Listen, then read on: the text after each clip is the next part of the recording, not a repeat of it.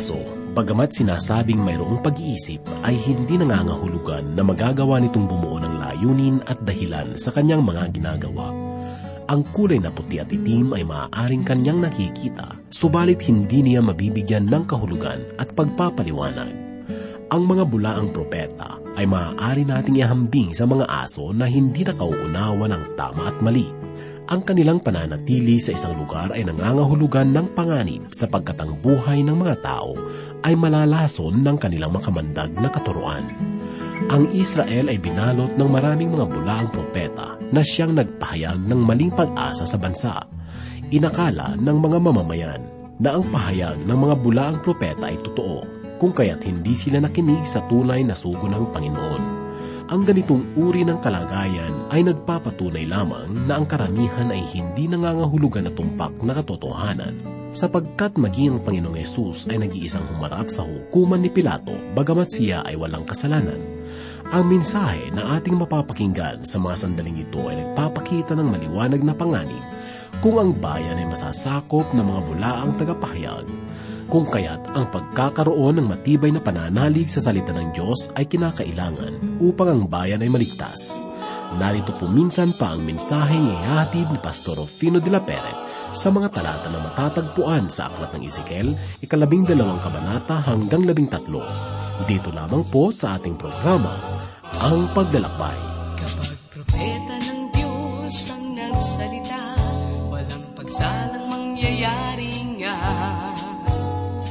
Maraming propeta ang madaya, ang salita nila'y hindi tama.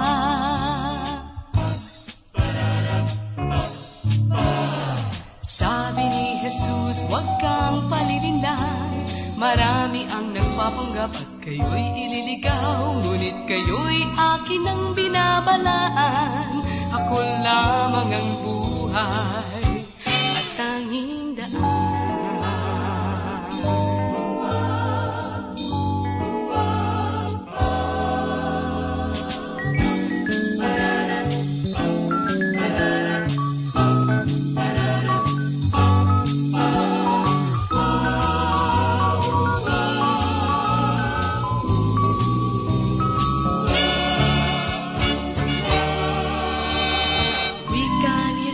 Jesus, huwag kang palilinlang Marami ang nagpapanggap at kayo'y ililigaw Ngunit kayo'y akin ang binabalaan.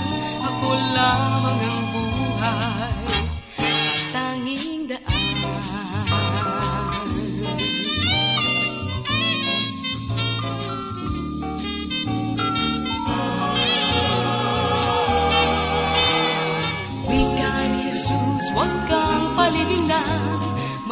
Marami ang nagpapanggap kayo'y ililigaw Ngunit kayo'y akin ang binabalaan.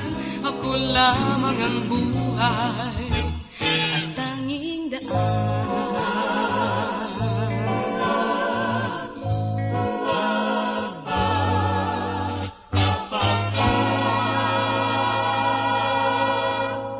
Hahanguin po natin sa oras na ito ang ating pag-aaral at pagbubulay dito sa aklat sang ayon kay Propeta Ezekiel sa kabanatang labing dalawa at labing tatlo.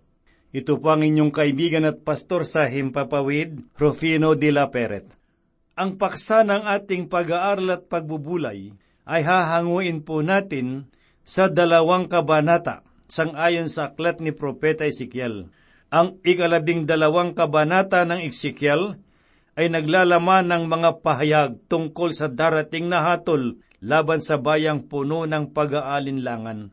Basahin po natin ang unang talata at tunghayan ang mga mensaheng ipinagkaloob ng Panginoon sa kanyang lingkod na si Ezekiel, na ganito po ang kanyang sinabi. Ang salita ng Panginoon ay dumating sa akin na sinasabi, Ang ganitong uri ng pahayag at panimula ng kanyang sinabi ay lubhang napakahalaga. Binibigyang diin ni Propeta Ezekiel na ang mga mensaheng nagmumula sa kanyang bibig ay mga salita ng Diyos, hindi ito bunga ng sariling mga kuro-kuro at haka-haka, kundi mula sa Panginoon.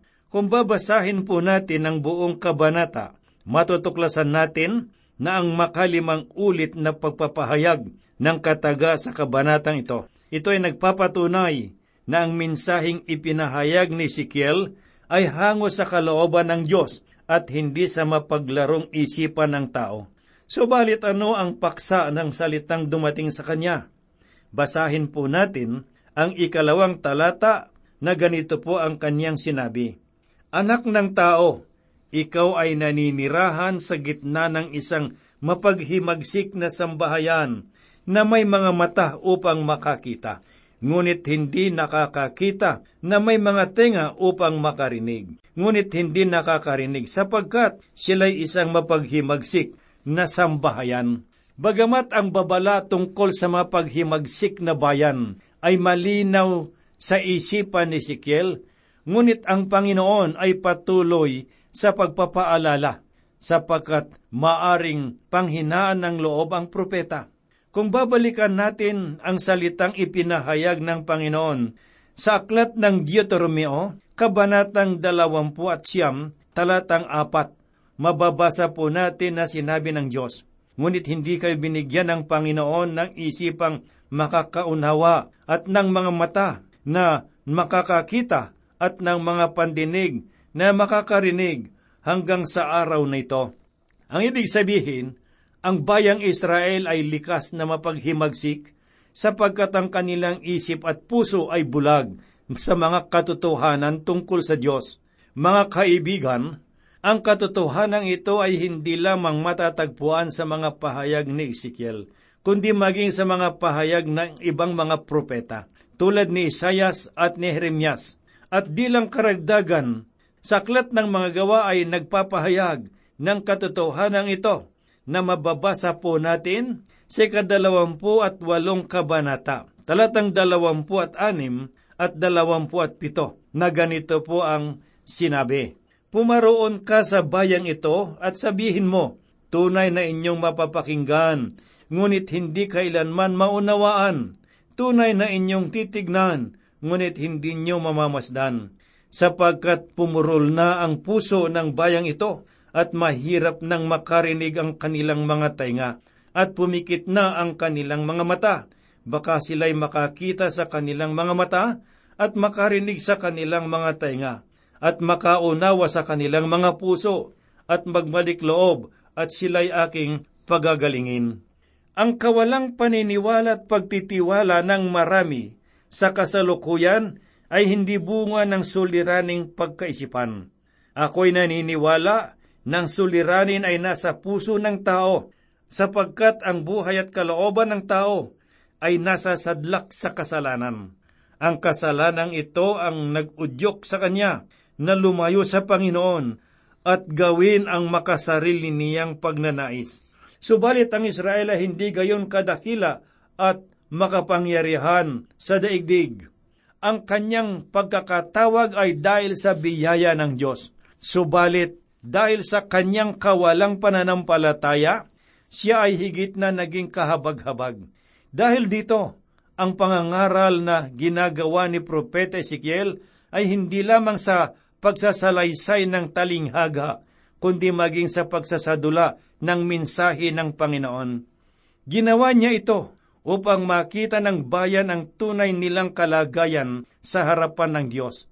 Bilang halimbawa, ay basahin po natin ang sinabi dito sa ikatlo hanggang ikaanim na talata sa kabanatang labing dalawa. Dahil dito, anak ng tao, maghanda ka ng daladalahan ng bihag. Habang maliwanag pa ang araw, ay pumunta ka sa pagkabihag na nakikita nila. Ikaw ay lalakad na gaya ng bihag mula sa iyong lugar hanggang sa ibang lugar na nakikita nila baka sakaling kanilang maunawaan ito. Bagaman sila'y isang mapaghimagsik na sambahayan, ilalabas mo ang iyong daladalahan sa pagkabihag. Ikaw ay lalabas sa hapon na kanilang nakikita na gaya ng mga tao na dapat lumayo sa pagkakabihag. Bumutas ka sa padir na nakatingin sila at lumabas ka sa pamamagitan niyon. Habang nakatingin sila, ay iyong papasanin ang daladalahan sa iyong balikat at dadalhin palabas sa dilim. tatakpan mo ang iyong mukha upang hindi mo makita ang lupa, sapagkat ginawa kitang isang tanda sa sambahayan ng Israel.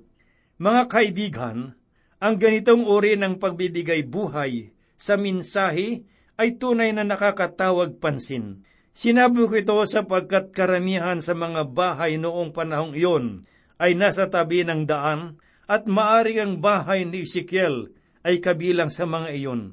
Marahil ay masasabi natin na ang pagsasadula ng gayong minsahe ay mapapansin ng lahat at magiging palaisipan sa kanila.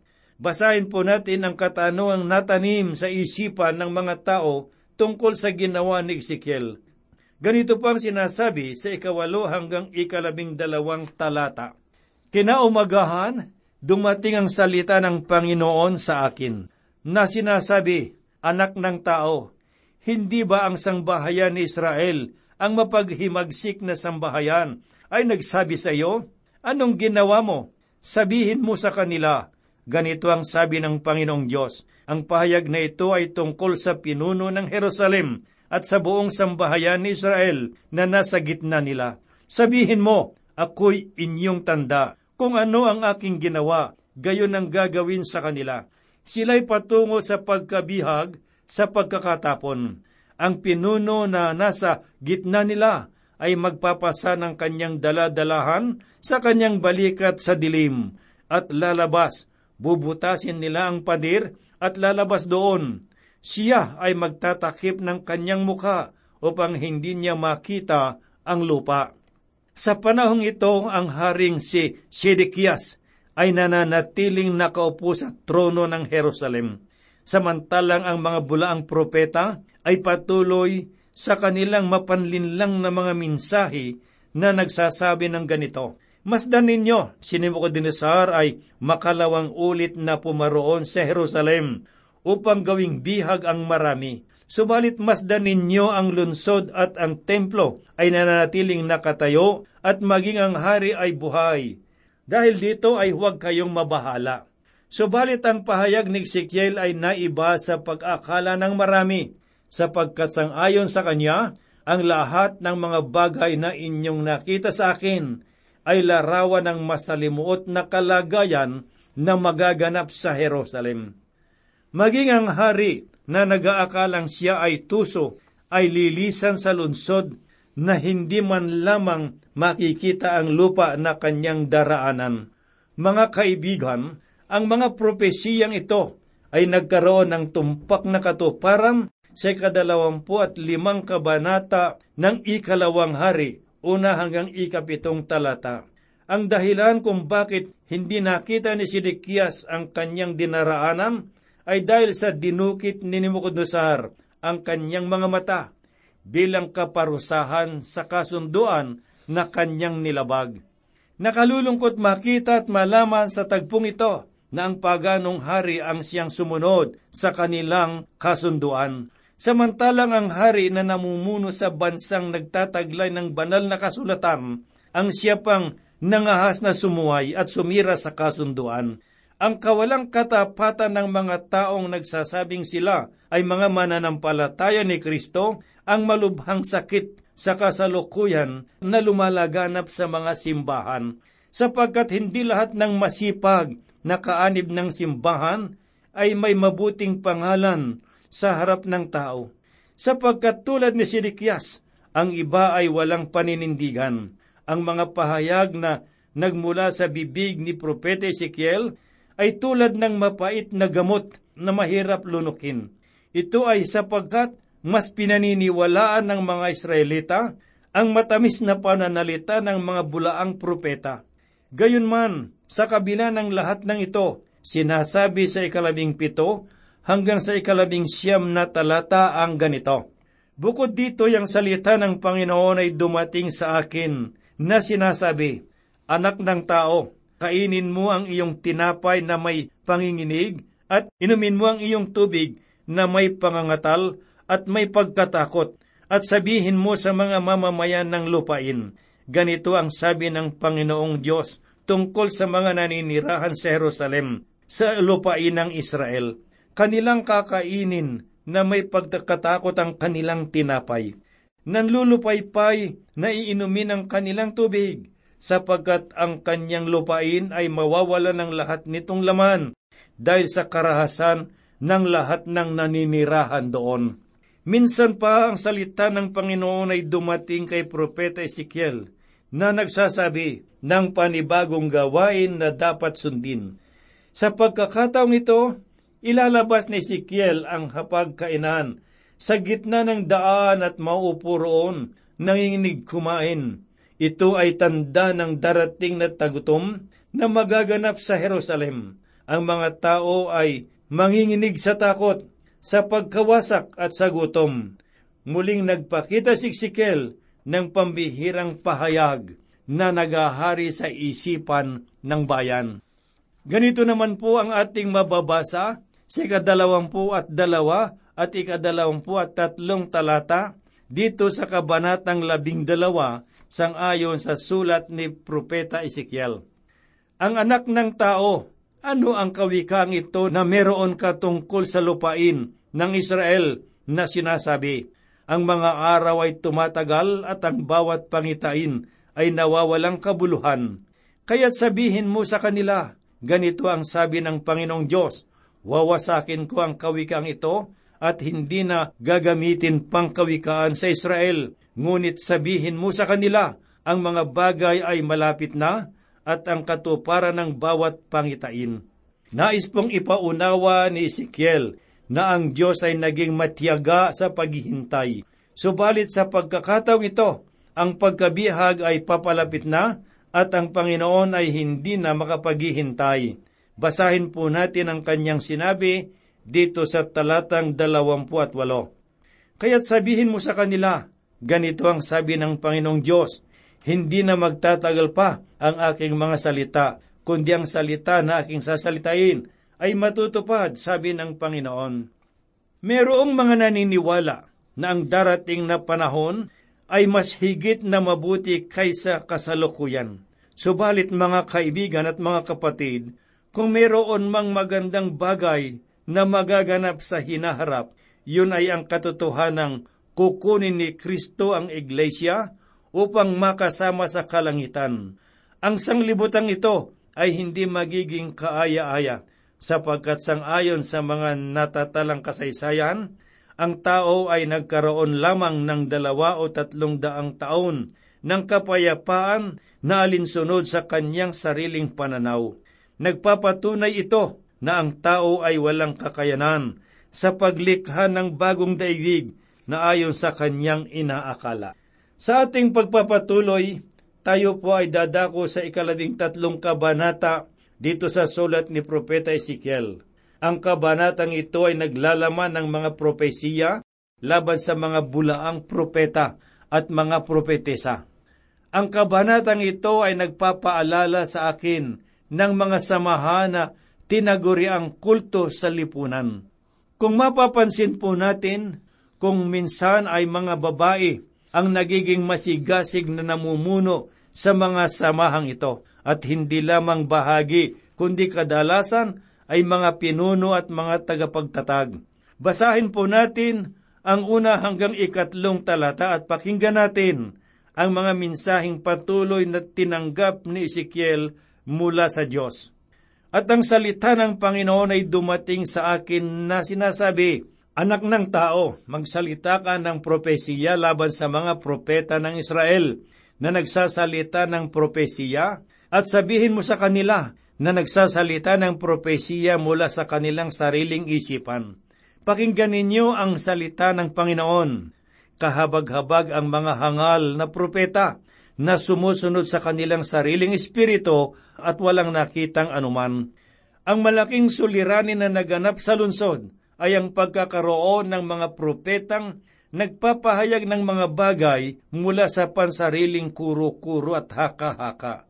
Tungkol sa bagay na ito, idinadalangin ko na kahabagan nawa ng Diyos ang mga tumatayo na naghahayag ng mga sariling kuro-kuro lamang at hindi ng makatutuhan ng salita ng Diyos. Ngunit nais ko pong maging malinaw sa lahat na ang pagpapaliwanag ng banal na kasulatan ay hindi ganap, sapagkat ako man marahil ay meron ding mga kahinaan at mga pagkukulang. Subalit, sa kabila ng lahat ng ito, nais kong malaman ninyo na ako ay nagsusumikap na maipahayag ang banal na kasulatan sa tamang angkop at kapahayagan, sapagkat hindi ko nais na matulad sa mga propetang tinutukoy ni Sikiel na nagpapahayag ng mga propesiya na mula sa kanilang sariling pag-iisip. Sila ay nagsasabi ng mga bagay na kaakit-akit sa pandinig ng marami at maiwasan lamang ang katotohanan na ang tao ay makasalanan. Sangayon sa mga propetang ito, ang lahat ay mabuti sa Jerusalem, walang dapat ikabahala. Subalit bilang lingkod ng Panginoon, ano ang dapat gawin ni Propeta Ezekiel? Basahin po natin ang kanyang sinabi sa labing pito at labing walong talata. At ikaw, anak ng tao, humarap ka laban sa mga anak na babae ng iyong bayan na nagsasalita ng propesiya mula sa kanilang sariling isipan at magsalita ka ng propesiya laban sa kanila. At iyong sabihin, ganito ang sabi ng Panginoong Diyos, Kahabag-habag ang mga babae na nananahi ng mga bendang para sa pulsuhan at nagsisigawa ng mga lambong na para sa ulo ng mga taong may iba't ibang sukat upang manghuli ng mga kaluluwa. Huhulihin ba ninyo ang mga kaluluwa ng aking bayan at hahayaang buhay ang ibang kaluluwa para sa inyong pakinabang? Sapagkat ang mensahe ng mga bulaang propeta at propetesa ay mapanganib. Kinakailangang harapin ni Sikyel ang mga kababaihang ito upang ipahayag ang mensahe ng Panginoon. Ganito po ang sinabi ng Diyos, Ikaw, anak ng tao, humarap ka laban sa mga anak na babae ng iyong lupain at nagsasalita ng propesiya mula sa kanilang sariling isipan. Sa ikasampung kabanata ng Heneses talatang walu at siyam, sinabi ng banal na kasulatan na si Nimrod ay naging makapangyarihang mga ngaso sa harap ng Panginoon. At hindi lamang ng mga hayop kundi maging ng kalooban ng tao. Ito ang uri ng katangiang makikita natin sa mga kulto. Ang kanilang mga pinuno ay mapanghikayat at tela mga alagad ng katotohanan.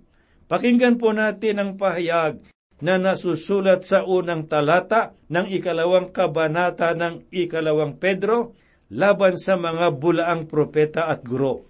Ganito po ang sinabi, Ngunit may lumitaw ding mga bulaang propeta sa gitna ng sangbahayan, kung paanong sa inyong magkaroon ng mga bulaang guro na palihim na magpapasok ng mga nakapipinsalang turo, itakwil nila pati ang Panginoon na bumili sa kanila, na nagdadala sa kanilang sarili ng mabilis na pagkapuksa.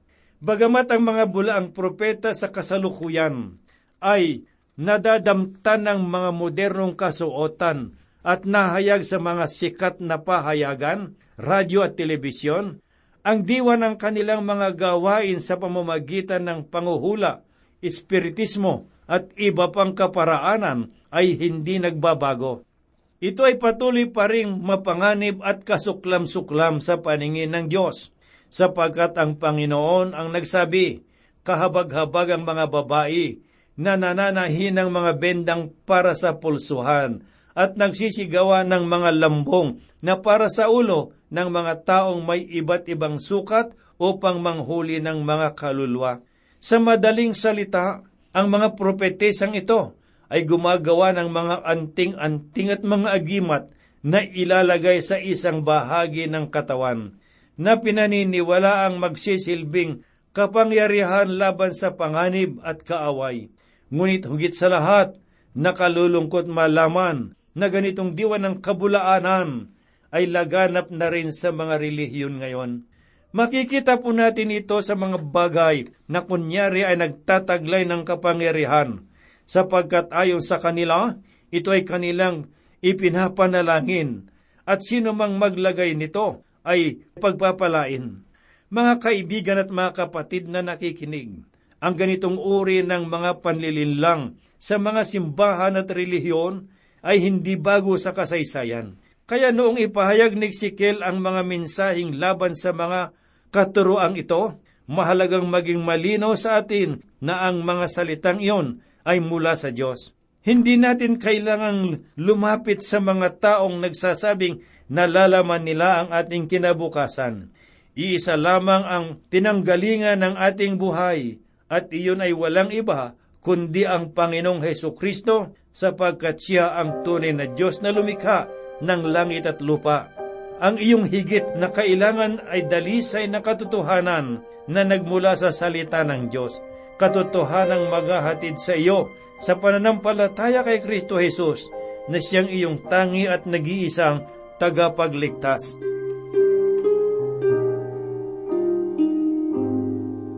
Tayo po ay manalangin.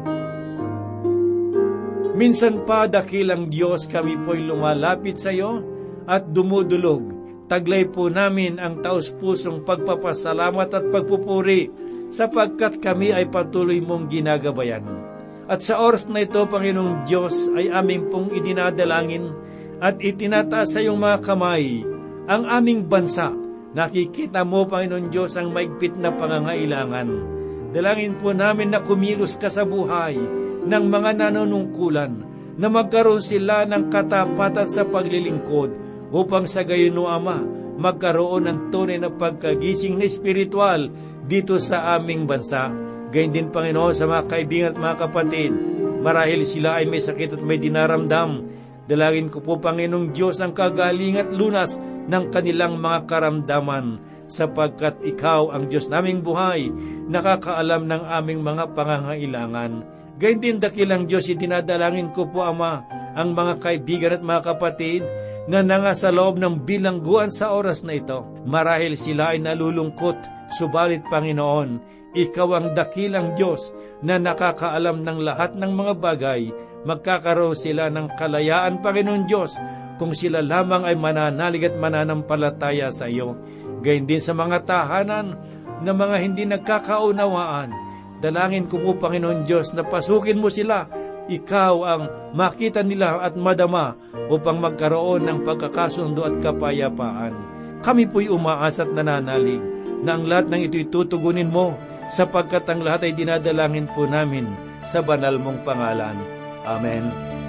Ang puso ko'y panatag sa buhos ng ulan, hindi napapagabag dahil ika'y nandiyan sa init ng pag-ibig mo ako'y mananahan. Hanggang matapos ang